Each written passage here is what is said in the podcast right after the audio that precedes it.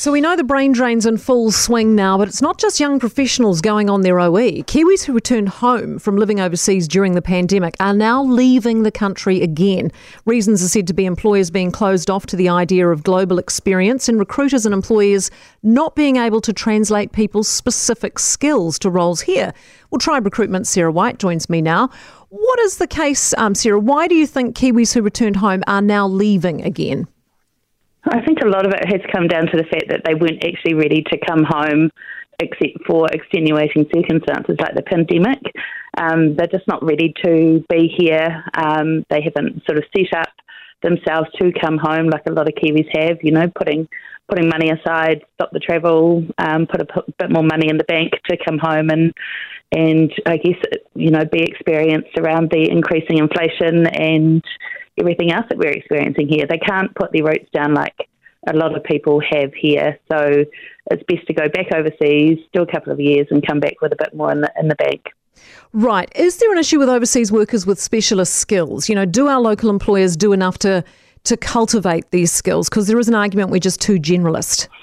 Yeah, look, I think a lot of that comes down to the fact that we've been um, in a market where I guess a lot of their skills are not known to our market yet. So if you look at like the tech and digital industries, for example, they they bring back skills that we we just haven't seen here yet, and we potentially aren't even ready for.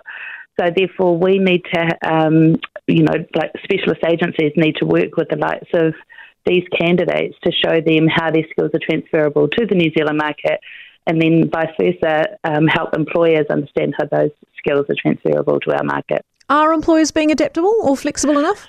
Uh, look, I think with the unemployment rate being what it is, they're getting more and more flexible, but it isn't something that's going to happen overnight.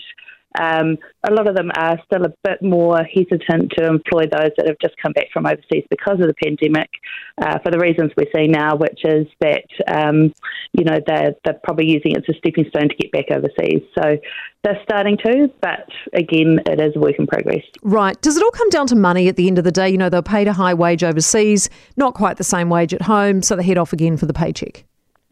Look, that's absolutely one thing that um, obviously is making people go overseas, particularly with the cost of living here. Um, but I think that a lot of people are actually realising once they're home, home is where the heart is, um, but they've also got to live here, right? So I know a lot of candidates are coming to, to specialist agencies and looking at the total package, which might mean flexible working arrangements, remote working, you know, doing a few months overseas a year, but you know, working remotely. Um, but the other thing is, it comes down to things like the mental health and well-being packages and policies that companies have.